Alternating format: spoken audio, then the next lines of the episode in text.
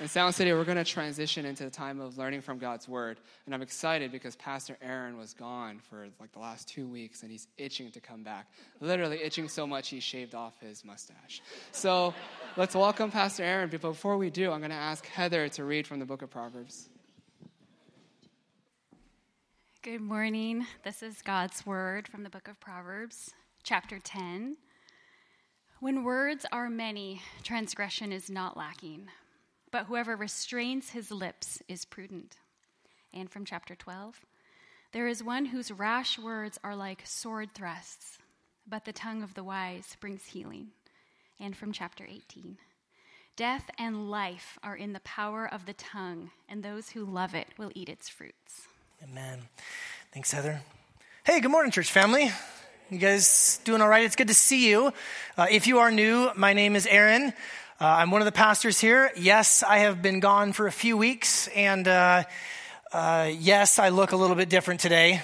Uh, I'm wearing a tie clip, and uh, I missed you guys. I, I, will say this I've been uh, blessed to have other friends uh, come in and, and, do guest preaching. Dimitri Spotterell from Tacoma a couple weeks ago, Javon Washington from Rainier Valley last week, and texting with both of those men, and they just said how incredibly welcoming and loving and gracious you all were. So thank you for at least acting that way for the last couple weeks while I was gone. But no, sincerely, you guys are just such a, uh, an encouraging bunch, and uh, similar to Myung, like even just being away for two Sundays, I find myself just missing you guys. So I'm really grateful to be back, really glad to uh, be with you all today. And if you are just joining us, we're spending a few weeks here in the summer going through the book of Proverbs. We're not going through the totality of the book of Proverbs, but kind of selections from the book of Proverbs. And uh, you can't go through the book of Proverbs without taking some time to address the subject of our speech and our words. And let me just say, by way of kind of pre introduction, I'll get to the real introduction in a minute, but the pre introduction, I haven't preached in a few weeks, so you guys are going to get pre post introduction, three, six, seven conclusions. It's going to be a lot, so buckle up. But no, you, I, I'm, I'm struck anew today by the weight of what I and what we are about to do. All week long, we have spoken words and we have heard words spoken. And I'm feeling this weight of maybe today you're coming in and there are words that you said that you really regret and you wish you could take back. Or maybe there were words that were spoken to you or about you that have burdened your soul and caused harm and, pain and fear in your heart. Maybe you just spent all week long listening to the words of other people and not very much time listening to the word of God. And I've got a few minutes here to point your attention to the Word of God. It's just a weighty thing. I'm feeling the weight of what I'm about to do and what we together are about to do in, in opening our hearts to hear from God and His Word. And I've said it before, but it just the, the truth of it has settled into my heart in a new way this week. There is nothing that I can say in these next 30 minutes that will actually change your life in the eternal perspective if God doesn't show up with His Holy Spirit to, to work through my words and to work in your hearts and minds. You don't need the words of Aaron Gray, you need the words of the, the God who spoke the, the universe into creation. And so I wonder if you would just go with me in prayer right now as we attempt to do the impossible, which is impossible on our own, but with God, all things are possible. Will you pray with me? God, we give this time to you. God, I, I thank you that you speak words of creation and you speak words of new creation into our hearts and into our minds. For myself, God, I pray that you would help me uh, to communicate only that which is truthful and helpful and will build us up in the knowledge of our Savior Jesus. And for each and every single one of us, would you give us soft and receptive and, and teachable hearts that we might receive your word of truth? We pray this all in the good name of our Savior Jesus. And everyone said, Amen. So, communicating, talking, speaking, you don't really realize how important it is until it's taken away from you. It's one of those things that we might could take for granted. I was talking to a pastor in Florida. He and his wife just two weeks ago uh, adopted two young children, which is a beautiful thing. They adopted two children from Haiti. And it's this wonderful, beautiful, redemptive thing. There's one significant challenge neither of these children speak English. They're around, I think they're six and four, somewhere about that age, and they speak Haitian Creole, a little bit of French, and these people from Florida don't speak either of those. And so, uh, by God's grace, there's someone in the church who actually does speak Haitian Creole who's been helping provide some translation. And just think about like something as simple as talking to your children it should be simple, but something as simple as talking to your children, all of a sudden you don't have the ability to. It also makes me think of a story that my grandma has told for years. My grandma, the story will be so much funnier if you knew my grandma, my mom's mom. She's a very uh, proper sort of a person. She doesn't want to have the center of attention on her. She doesn't want to get into awkward situations, but she tells a story about one time when she was in Mexico on a trip with her sister, and they went to a roadside fruit stand. And my grandmother picked out some fruit, some oranges, a basket of fruit, and went up to the guy who was selling the fruit and said in Spanish what she thought was, Hi, I would like to buy these oranges.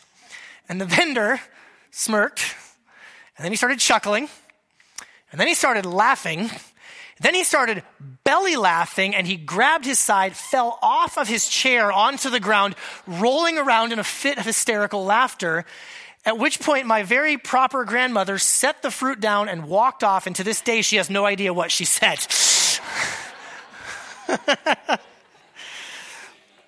Our words, uh, we use them for everything. We communicate, we, we talk, we listen, and, and it shouldn't surprise us that, that our words have great power.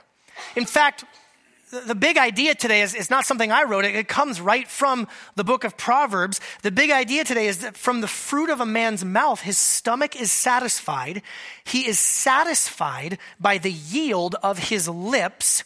Death and life are in the power of the tongue, and those who love it will eat its fruits. The, the easy part of this verse to understand is the idea that death and life are in the power of the tongue. We have incredible potency with the things that we say. We can either speak things that will build others up or will tear others down. Some of this other language about uh, being satisfied by the fruit of your mouth, maybe the meaning isn't quite as readily apparent, but it's, it's something like when we can really say what we mean, that's a satisfying feeling, is it not? Let, let, me give you an example. This is not the most godly example, but somebody ever, you know, kind of said something rude to you or whatever, and then you just have like the perfect zinger of a comeback, and you're like, yeah, I did it. That feeling of satisfaction, like when your words really work, it's like, yeah, that's really satisfying. Even for me, sometimes as a preacher, there's times where I, I, I preach and I get done like, ah, that wasn't what I really wanted to say. And there's other times I'm, yeah, it was so satisfying to be able to really communicate. Or sometimes you, you sit and you have a conversation with a friend and it's like you get done with that conversation. It's like, yeah, what a rich and satisfying conversation. It's something like that. But the real, the, the, big idea, this, this death and life are in the power of the tongue. And actually, let me just say a quick caveat because maybe some of you, like me, were raised in a church context where you, you heard this verse taken and, and stretched to mean something that it doesn't mean. One time I remember being, it was younger and I was at a church and uh, this lady walked up to me, sweet lady, and she said, you know, hey, Aaron, how are you doing this week? And I said, well, you know, I'm, I'm a little bit under the weather. I'm fighting a cold, but I'm, I'm, doing all right. I'm a little bit sick. And she goes, Well, you need to stop speaking that negativity out. Death and life are in the power of the tongue. And you need to stop speaking that sickness and start speaking wellness over yourself. And I just, my first reaction was, Well, great. Now I feel sick and discouraged. Like, thanks. this verse doesn't mean that you should never say anything negative. It doesn't mean that you should like disagree with the nature of reality. Jesus said, My soul is sorrowful unto the point of death to his disciples. The apostle Paul said things like, you know, I was so discouraged that I despaired of life itself. The, the point of this passage is our words have power. And you know why our words have power? Because we were created in the image and likeness of God. If, if you go to the very first pages of this book, pretend like you're, you're just reading this book and you're getting to know, you know the characters of the book, and you come across this God, this, this one who created the heavens and the earth, you don't even get three sentences in when you start seeing this phrase, and God said, and God said, and God said. And He's creating the universe by the word of His power. The Psalm, Psalm 33, says that he spoke and the earth was commanded into existence. The author of Hebrews tells us that we understand that the universe was created by the Word of God so that everything that we see, everything that is visible, came from that which is invisible. The Word of God is so powerful that it creates the universe. This last week, my family and I, we were camping over in eastern Washington. And at, night, it's not a lot of lights out there, and you could just see the stars. And, and every night, actually, the first one to come out was not a star, but it was Jupiter, followed shortly by Saturn, these big planets. I've been a fan of Jupiter for a long time. It's my second favorite planet after Earth because I live here and I'm fond of it, but just big and beautiful. And then like you could see like the Milky Way and the, the nebulas and all the just the, just incredible display of God's creative power. And the Bible says that that comes from His speech and from His word. And the Bible tells us that as human beings, we're created in the image and in the likeness of God, and that we were created for relationship. Isaiah, the, the prophet in chapter 45, tells us that God didn't create the world to be empty, He made it to be filled, to be inhabited. And if you read in Genesis chapter 3, in, in the first part of verse 8, there's this line that says that, that God came to walk with the man and the woman in the cool part of the day. And friends, let me just tell you, neither I nor any theologian who's ever studied that verse really fully understand what that means. But I do know this it must have been awesome for mankind to enjoy face to face relationship with the loving, gracious, powerful creator of the universe and that there were words that were spoken and we were created in the image and likeness of God to have relationship through communicating and through words with God. But then you, you get just three chapters into the story and you see this, this serpent, this adversary who shows up. And what does the serpent say? What does the deceiver say? There's, there's deceptive words the serpent actually questions the words of God, uses words to deceive and to distract and to pull the, the man and the woman away from relationship with God. What does he say? He said, Did God really say? And that these words of deception have entered in. And because of these words of deception being internalized and believed and put into action, now we experience the harmful side of words really throughout all of human history. You could, you could categorize much of the, the brokenness and the death that we experience as a war of words. Genesis 3, it says that the man and the, and the woman, they hid from the presence of God. And in Proverbs 18, we already read the, the death and life are in the power of the tongue. And, and, and that word death shouldn't be there if it were not for the believing of words of deception from the enemy. Our words are powerful. Can I, can I get an amen from anybody on this here this morning? And so, what I want to do is I want to go through a lot of verses from the book of Proverbs because if you read Proverbs, you will notice that there are a lot of different warnings about how we use our words. Myung was saying, like, oh, it's so good to have Pastor Aaron back. I'd like to go real negative for the next 20 minutes so that you cool your jets just a little bit, okay? I want to take you through seven different types of words that the book of Proverbs warns us about, corrects us about. And so as we go through, some or others may relate to you, but don't worry, we'll get to you eventually, okay? So buckle up. Let's do this. You've been out for two weeks. Let's go. And I'll start with one that's personal to me unrestrained words. I put this one first so that we could deal with it first, and then I could move on to stuff about you. But Proverbs 10 19 says this Where words are many, transgression is not lacking. But whoever restrains his lips is prudent. And by the way, words are many. That doesn't necessarily just mean the words that you say with your lips, it also means the words that you type on social media. Words in the cloud are still words, okay? Some of you are quieter with your lips, but you have lots to say in other forums. Where words are many, you're pretty sure to find transgression. Proverbs 17, 27, whoever restrains his words has knowledge, and he who has a cool spirit is a man of understanding. And then Proverbs 29, 30, do you see a man who is hasty in his words? And we'll just include the ladies in there too. There is more hope for a fool than for him. And if you know the book of Proverbs, you know that the fool isn't really a hero. Some of you, maybe kind of like me, have got a pretty quick mind and thinking and too quick of a tongue. And one of the ways that we sin, we don't exercise wisdom with our words, we participate in the, the words bringing death, is by being hasty and quick. And just always saying what we have to say or always saying what we feel like we need to say. In certain parts of American culture, that's even looked at as a virtue. You hear people say things, oh, they're just a straight shooter. They just say what comes. Oh, I, I've heard people say this. I just tell it like it is.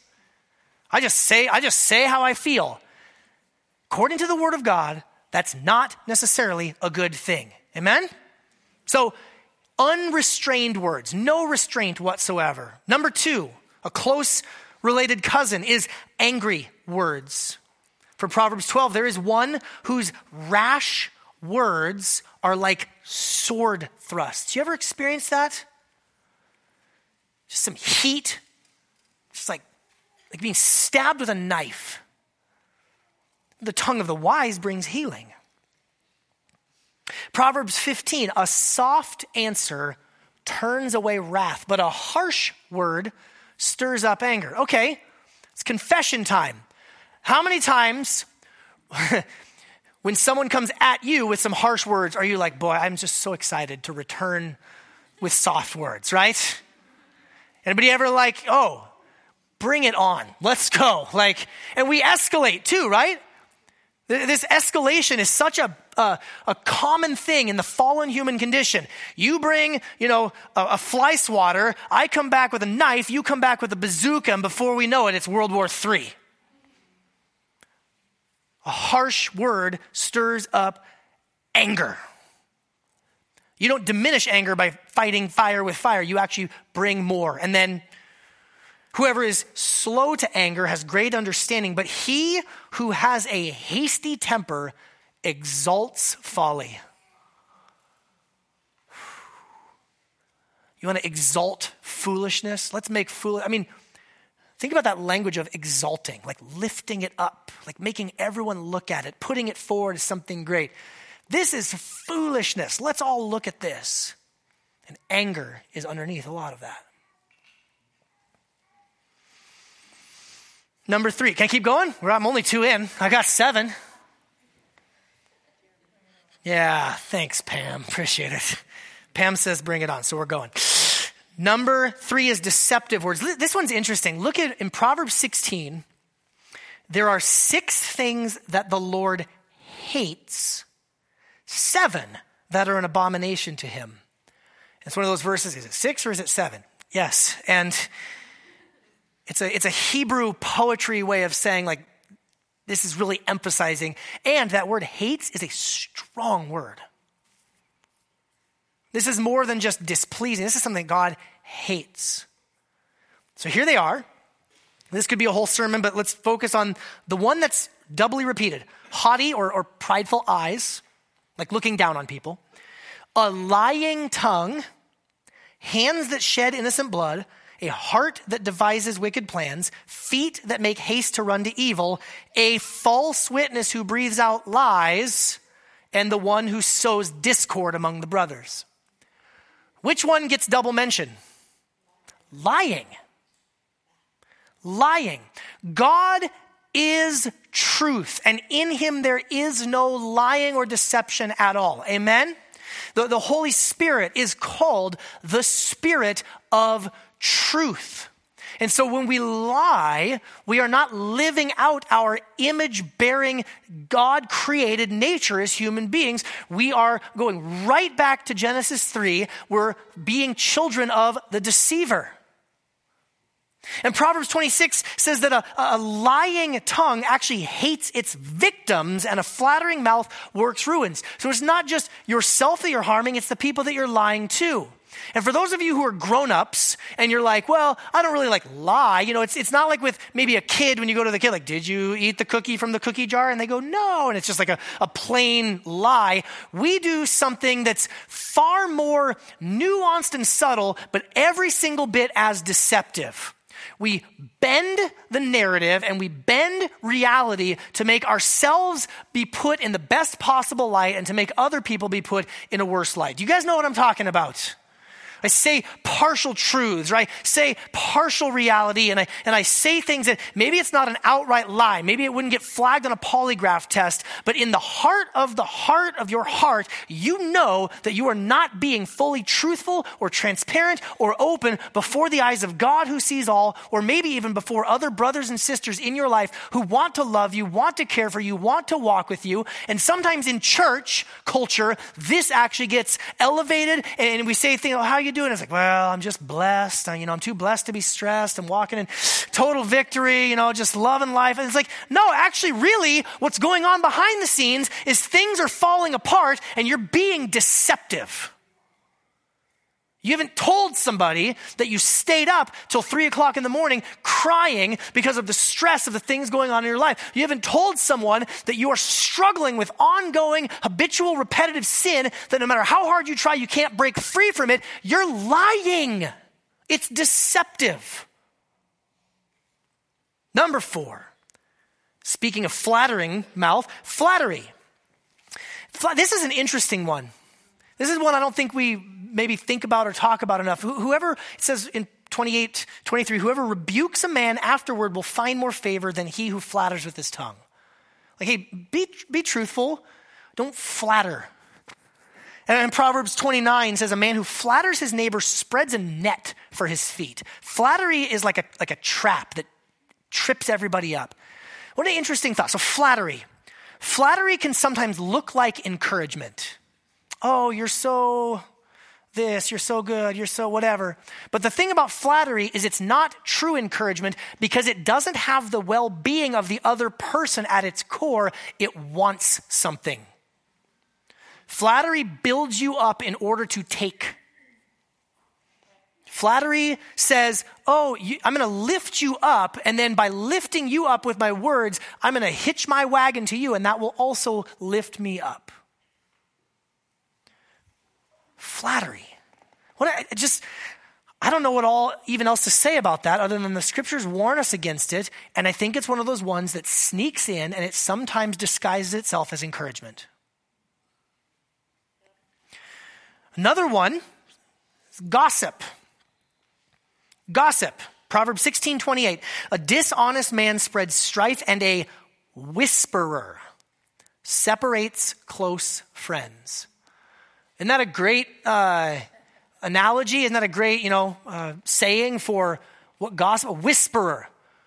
Hey, psst, hey, I, like, keep your voice down. But did you know that so and so and so and so and this thing and so and voice quiet? Why? Why is it not fully in the light? Why is it? Why is it whispering? The heart of gossip, it's, it's similar to flattery in that it feels so good to just like have the insider information. It's not really about loving or caring for that other person. It's about making myself feel good. Like in Proverbs 26, 22, where it says, the words of a whisperer are like delicious morsels, and they go down into the inner parts of the body. Yesterday, I've got my, my parents in town visiting from Alaska. And uh, yesterday, we had a, a birthday dinner for me. My birthday was a couple weeks ago. I'm still accepting late presents. If you want to jump on that, that's fine. But this was kind of our chance as a family to celebrate my birthday together. And I cooked a tri tip on the smoker, and my wife made like bacon wrapped jalapeno poppers, and my mom made these like fried potato cake thing. Like literally everything was like perfection. It was delicious morsels going down to the inner parts of my body. And at one point, I'm like telling my mouth, stop eating. Your ribs hurt. Like, stop it. It was, it was so good. But that's what it's like with gossip. It feels so good to have some insight or some inside information. It's this, deli- you guys know that feeling. Be honest. You're in church. You know that feeling like, oh, just tastes so good. Number six,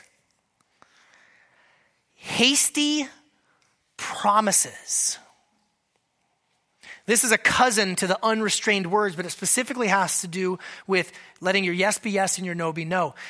It is a snare to say rashly, from Proverbs 20, 25. It is holy and to reflect only after making vows. Make a promise to someone. You didn't think about it before you made the promise. You only thought about it afterwards. Or if I can borrow from Ecclesiastes, Pastor Javon preached from Ecclesiastes last week, so it's allowable in the Proverbs series, I guess. But it says in Ecclesiastes 5 when you vow a vow to God, don't delay in paying it. For he has no pleasure in fools. Pay what you vow. Like, you're going to make a promise, do it. It is better that you should not vow then you should vow and not pay. So, so saying like, yeah, make promises, but think about it first. Consider your commitments. Don't let your, your, your mouth write some sort of a check that you have no intention of being able to cash and fulfill. Some of you break trust with people. Some of you bring great harm because you promised something before you thought about it. And then number seven, seductive words. There's a, there's a really interesting section. If you want to do something uh, like really fun this weekend, uh, go read Proverbs 7, 8, and 9 all together. This is literally one of the top five things I would choose to do for fun in my spare time. Go read Proverbs 7, 8, and 9 because in 7, 8, and 9, it puts forward these two pictures of two women. There's Lady Wisdom and Lady Folly. And it uses these two women almost as like, like pictures or examples of when wisdom is calling out to us. Here's what wisdom says to do, and here's what the voice of wisdom sounds like, and here's this foolish woman, and here's what she's calling out to do. And uh, next week, we're going to finish with the Proverbs 31 woman who's kind of the peak and picture of wisdom. You know, ladies' morning at Sound City next week. I don't know. We'll figure it out. But there's this, this moment where it says of Lady Folly, with much seductive speech, she persuades him. With her smooth talk, she compels him. All at once, he follows her as an ox goes to the slaughter or as a stag is caught fast until an arrow pierces its liver. As a bird rushes into a snare, he does not know that it will cost him his life. Friends, our culture, we, live in a culture that worships the God of sexuality. Uh, Aphrodite is alive and well in 21st century Western culture. So much so to the point I cannot go to a store to buy a pack of gum without reading about some celebrity's sexual escapades or whatever on the on the grocery store magazine aisle. I can't turn on the TV and be advertised a car without sexuality being just uh, on full display there. Friends, hear me loud and clear. And we've talked about this in recent weeks and months that, that sexuality is a good and a beautiful gift from God to be enjoyed and to be stewarded between a, uh, the covenant, a marriage between a husband and a wife. But the thing about sexuality is, boy, does it make big promises makes big, big promises. This will be what will satisfy you. This is what will be the thing that will finally make you feel complete and happy and whole. And I will say, even though this passage is addressed like to a young man, women, you are not exempt from this as well. In a culture that idolizes sexuality, you're told messages that if you'll just embrace the, the, the, the uh, overt display of your sexuality, that's where you will find respect, acceptance, love, whatever it is that the human heart is looking for. And friends, I'm telling you, seductive words have brought down more people than maybe any of the other ones on this list. So it's a good gift from God, but it's a potent gift. Like, like fire is a good thing when it's in the fireplace. It's a terrible thing when it's in your living room couch.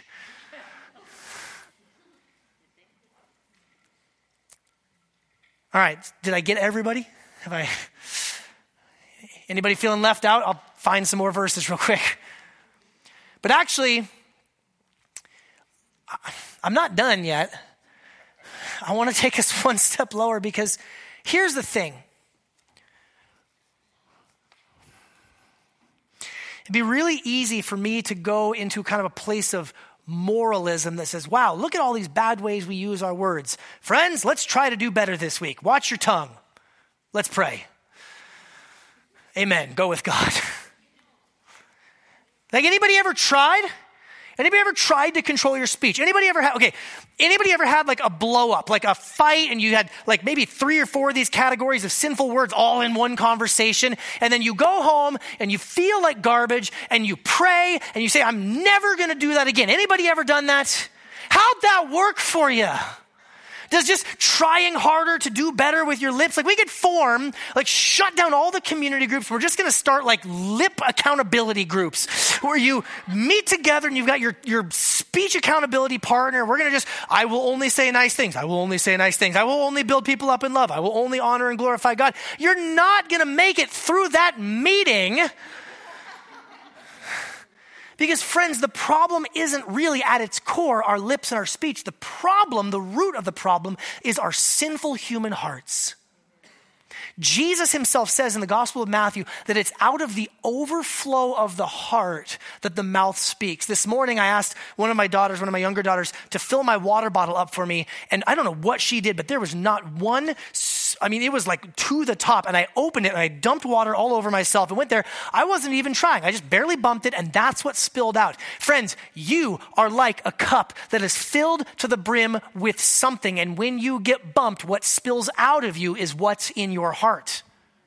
Proverbs 4. That was more authoritative than I meant it to be. Sorry. Wasn't trying to underscore a point there or anything. I just didn't realize how close my water bottle was to the podium. You, the book of Proverbs says that you need to watch your heart, guard your heart with all vigilance because from it flow the well springs of life. And as the prophet Jeremiah said famously, the human heart is deceptively wicked and evil. Who can understand it? And friends, I'm concerned that maybe you'd be tempted to make the excuse like me, like, well, I didn't really mean to say what I said. It was just a stressful situation. I didn't mean to say. I didn't, I didn't mean what I said. Um, you did if the words that you speak are an overflow of the heart, I think that what happens when we get bumped is actually what we truly mean before we have the opportunity to get ourselves fancied up and cleaned up and put forward the right sounding words. And C.S. Lewis agrees with me. So, C.S. Lewis says, Surely what a man does when he's taken off guard is the best evidence for what sort of a man he is. Surely what pops out before the man has time to put on a disguise is the truth. If there are rats in the cellar, you are most likely to see them if you go in very suddenly. But the suddenness does not create the rats, it only prevents them from hiding. In the same way, the suddenness of the provocation does not make me an ill tempered man, it only shows me what an ill tempered man I am. Friends, the problem at its core isn't even your lips. The problem at its core is your heart, which is why the gospel of Jesus is such good news. John chapter 1 tells us that in the beginning, oh, this is, this is creation language. Like we're back at Genesis 1. In the beginning, God spoke words of creation at the beginning of John. In the beginning, God's about to speak words of new creation. There's this word. And the word was with God, and the word was God. In some supernatural way that we can't fully understand, the word is, is unified with God, but also distinct from God.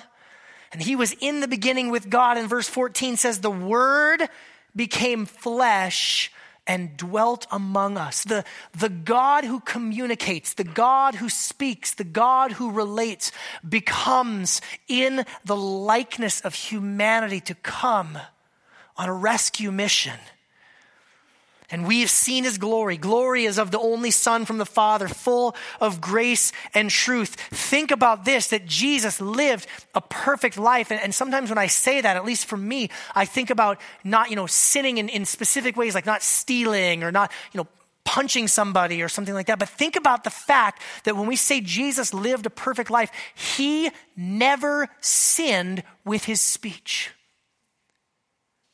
No deceit was found in his mouth, no flattery, no gossip. He never gave place to seductive speech. Jesus and words as the word of God, he did perfectly what you and I have all failed to do.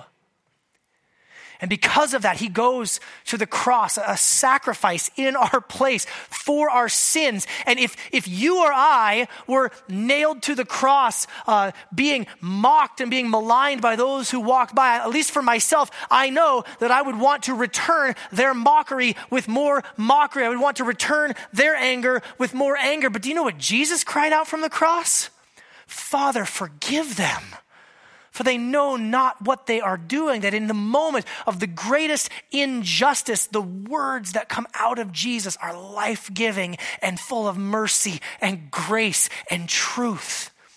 And Jesus died in our place for the, for the sinful words that we have all spoken. But on the third day, guess what? He rose victorious, conquering over sin, conquering over death, and he walked out to his disciples. And you know what he said? He said, I told you. I told you this is what was going to happen. I spoke this to you. The prophets spoke this to you. I told you that I would rise. Now, I give you the Holy Spirit, Jesus says. And I want you to go into all the world and speak the words of the gospel, speak the words of my death and my resurrection to all the ends of the earth, to Jerusalem, Judea, Samaria, and even far flung remote places like Lynnwood, Washington. How good is the gospel? How good is the good news that we have all heard with our ears, and those words have actually brought life and salvation to the very depths of our soul?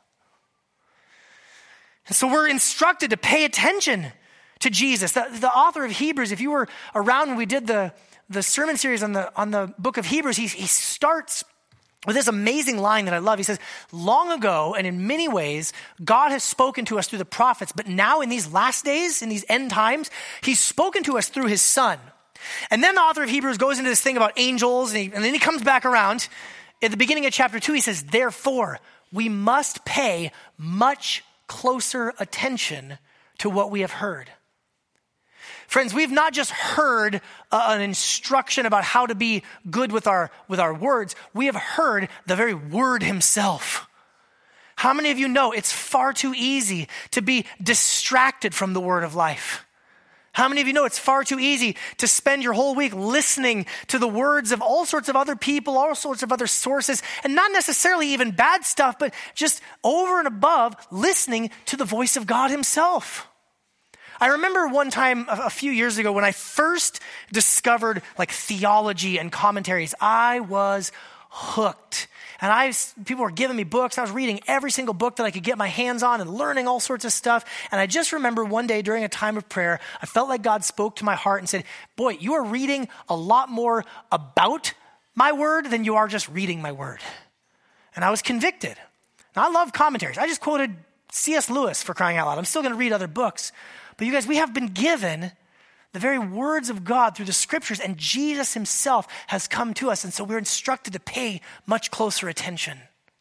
And we're instructed not only to pay attention to what he has spoken because of the life that he's given to us, but we're instructed to go share this word.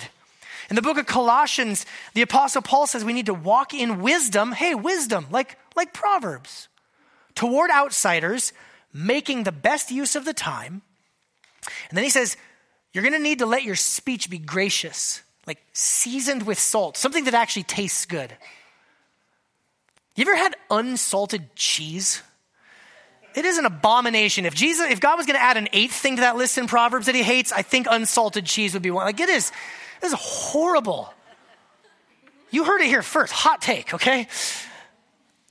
We put salt into food like it's seasoned to make it taste good. Friends, is your speech towards outsiders seasoned with salt and full of grace, and, and you're, you're, you're looking for opportunities, making the best use of the time to tell people that God loves them and Christ died for them?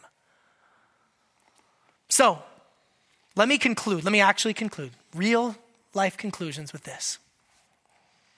I want to encourage you this week to think about what you say. I want you to think about what you say. Are, are my words showing restraint? For some of you, there's too much restraint and you actually need to learn how to speak up. For many of us, there's probably a lack of restraint. Are, are your words that, that, you're saying, are they glorifying to God? Would they, do, they, do they make God's heart pleased? Do they build up those around you? Do they build up you? Do you share the gospel with those in your life? So, yes, I want you to think about what you say. I, I also, number two, want you to think about what you hear. Because it's not just the words that you say, it's the words that you hear, like we saw with the seductive speech. Let me, let me just say this. Um, like the music you listen to, or the podcasts you listen to, or the news programs you watch, I'm not saying don't watch those things or don't listen to those things. I am saying think, turn your brain on. You guys, you could pray for my children. They cannot make it through a song without either myself or my wife interrupting and preaching a sermon. And actually, it's mostly her. She does it more than I do.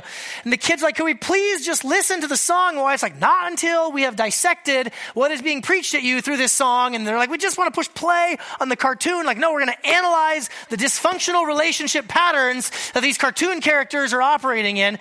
And while I mock it, I actually love it because th- this, there's something about us in, in, a, in an inter entertainment soaked culture where it's like either do it or don't do it. No, I'm saying think and engage and analyze. Pay attention to what you're hearing, pay attention to what you're feeding. But the number three, most importantly, pay more attention to the word himself.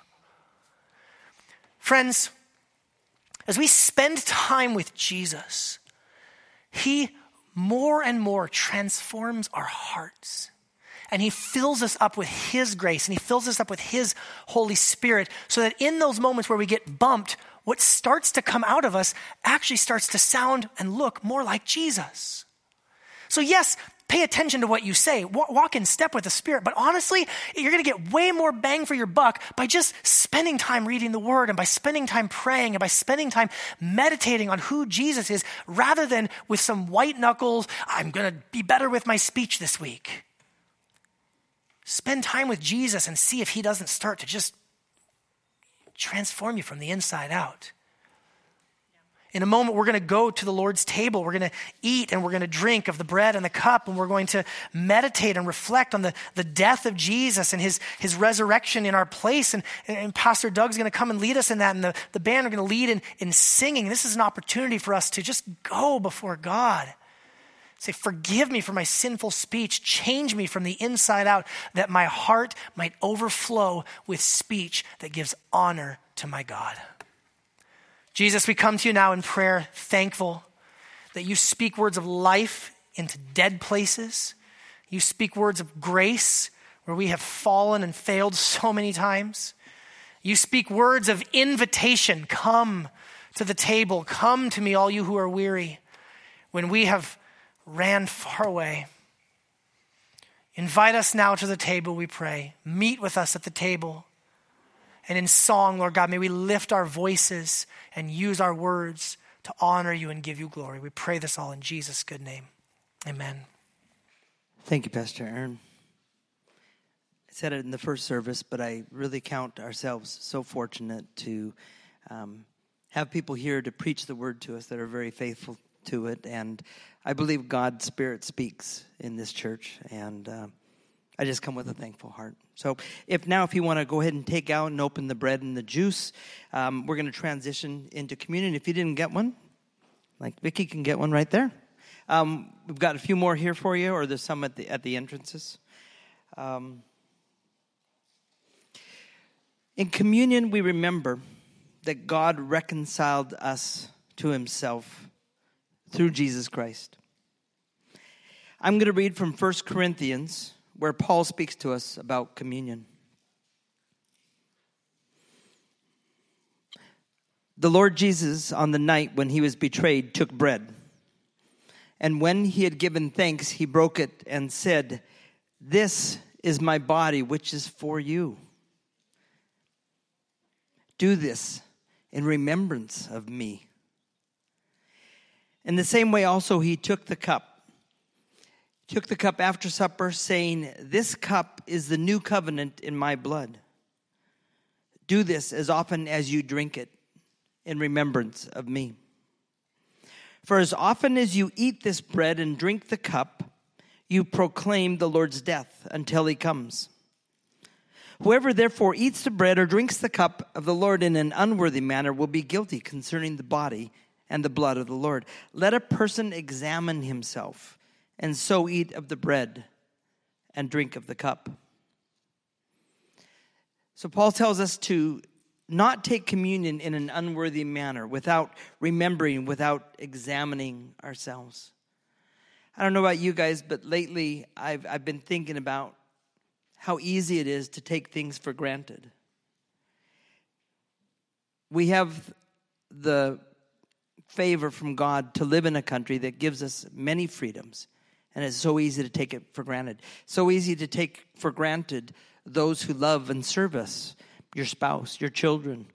Um, sometimes I, I feel like I fall into the trap um, that I even sometimes take Jesus' sacrifice for granted. Um, the sacrifice that he did for me, the sacrifice that he did for all of us. Pastor Aaron taught on wisdom and words, so I thought maybe it would be a good idea for us to be reminded of Jesus' last words on the cross.